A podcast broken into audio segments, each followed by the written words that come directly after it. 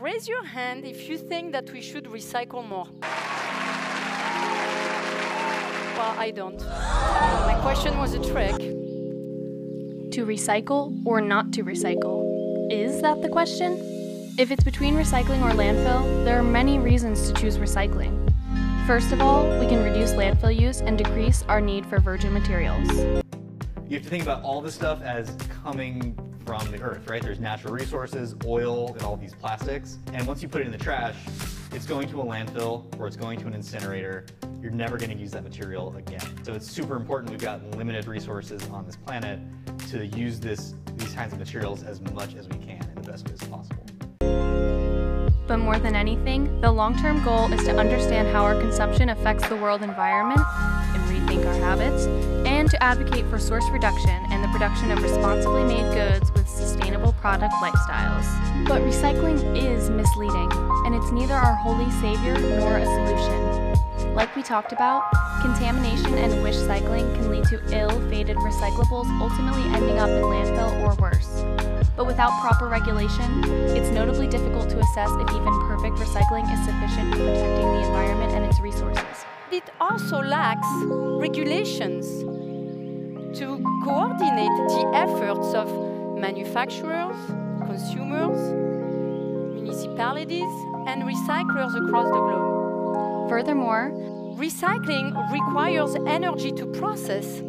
And some materials, like styrofoam and plastic films, take a significant toll on the environment in order to be recycled, but have no real value in recycled form. And remember, many of the materials we recycle can only be recycled a finite number of times.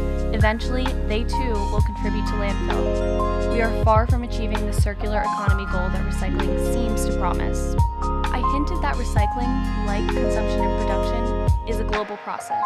So just listen to what happened in Philadelphia when China introduced a new policy restricting other countries from sending contaminated recycling. For years, America sold millions of tons of trash to China to be recycled. But last year, Beijing dropped a bombshell. It cut almost all imports of trash. The local authorities here in Philadelphia were caught short, so they started burning half the city's recycling. This, of course, creates very serious health problems, whether it's in the developed or developing world. Virginia Geshin is a careful recycler who hand washes all of her recyclables before placing them on the curb for collection. As a Philadelphia resident who put so much care into her recycling, this was not an easy fact for her to learn. It was disheartening. Was disheartening because uh, I know how much time it takes. And I also knew that the underlying problem was really serious. It wasn't just a blip. This is a really serious problem that is going to last for a long time, and we can't just buy our way out of. it. We can't just send it all to China anymore. We have to wake up and smell the coffee and figure out what we're going to do with all our stuff. It's really important that developing and transitioning countries are litigating in order to protect their people and the local environment. This doesn't mean that illegal waste trafficking no longer exists, but it is a step in the right direction to prevent unnecessary pollution from a supposedly eco-friendly process. China's National Sword policy was a problem for the recycling business, and business problems require business solutions like automation. But a business solution like automation won't solve the larger problems related to our disposable culture, such as the plastic contamination in our oceans and food. For years, I've felt a nice, warm feeling, diligently putting things into the recycling bin, while neglecting the first two R's, reduce and reuse. Then, there is the impact coronavirus has had on recycling. Some American cities have took it upon themselves to stop the collection of recyclables, at least temporarily, including Philadelphia, in the case that the virus might be spread to the workers sorting our products. In Philly's case, recycling collection has been reduced to a bi-weekly rather than weekly process, putting the onus on residents to either hold onto their recyclables or include them as trash. Philly also has a new and really awesome resource that works to supplement our broken recycling system called Rabbit Recycling. Rabbit Recycling is an alternative to the bulk or single stream system where all materials are placed together in one bin on the curb. Recognizing that the majority of uncontaminated items that end up in landfills can actually be recycled, reprocessed, or reused, and less than a quarter of household and business items are properly recycled, the company takes almost any product and is able to recycle and reuse far more than the city's recycling agency. It also has an option for its customers to purchase collected material before sent to recycling, which strengthens the ability for reusing and reducing at the community level. But due to COVID 19, Rabbit Recycling was forced to make the difficult decision to cease operations and protect its workers. With governments and waste managers not always being the greatest supporters of sustainability and recycling being far from the ideal process we need, we must return to the root of the issue. Consumption needs us to take it under our wing and reduce and reuse at rates unprecedented to the industrialized world.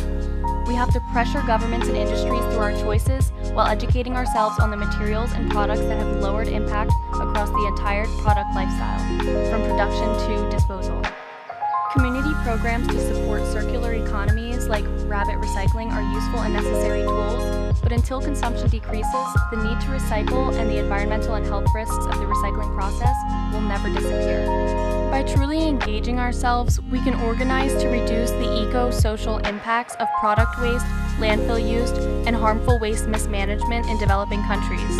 It's important to know the hard work and money you put into your recycling isn't going to waste no pun intended. By better understanding the business of recycling, you can make the decision if recycling is the right choice for you. Did someone say reduce our consumption? Doesn't it feel impossible sometimes?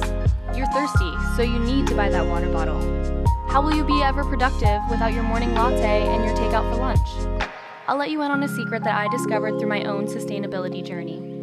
Consumption looks different for all of us, and if you don't use straws now, you won't get any use out of a reusable one. So the first guideline is do not go out and buy a brand new reusable everything. Look inward first. What do you buy the most? What do you throw away the most?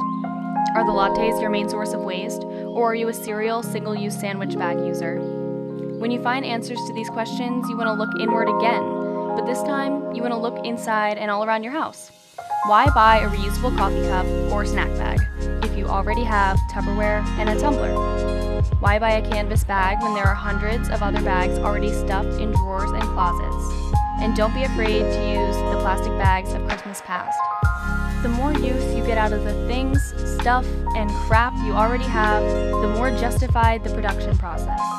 In 2020, we equate single use to abuse. Abuse! Abuse! This episode, we had a great discussion about recycling's very real pros and cons. While it has the potential to support the manufacturing of products made of recycled rather than virgin materials, it doesn't do near enough to see to it that recyclable goods are always recycled. I hope you were also able to identify that recycling is problematic for a number of reasons that are out of our control as consumers. But by playing the consumer role, we can thrust ourselves into a circular economy of our own at the community level when external forces don't work in our favor for the greater good. Again, we have to consider how, when recycling is done wrong, it costs taxpayer money and it causes environmental destruction at home and in developing countries. We have to remember to focus on the first two R's reduce and reuse. We can help others and teach them about what we know, and we can offer our feedback to representatives in Congress and in our municipalities so that we can be conscious of who we support when we buy and tell reps what we expect. To conclude this episode, recycling done right is an important piece of a sustainable society. But our waste doesn't just disappear. Just because it's dealt with behind closed doors doesn't mean we are immune to the effects or harms. If we continue on a path of lazy recycling and irresponsible consumption, either our trash will catch up to us or the communities forced to handle it will. Like Rabbit Recycling and others around the world, I've been working on a project to help form part of the solution to waste and recycling mismanagement. Keep listening to learn about what I've been doing and how I hope to contribute to the movement away from consumption towards sustainability and a circular economy.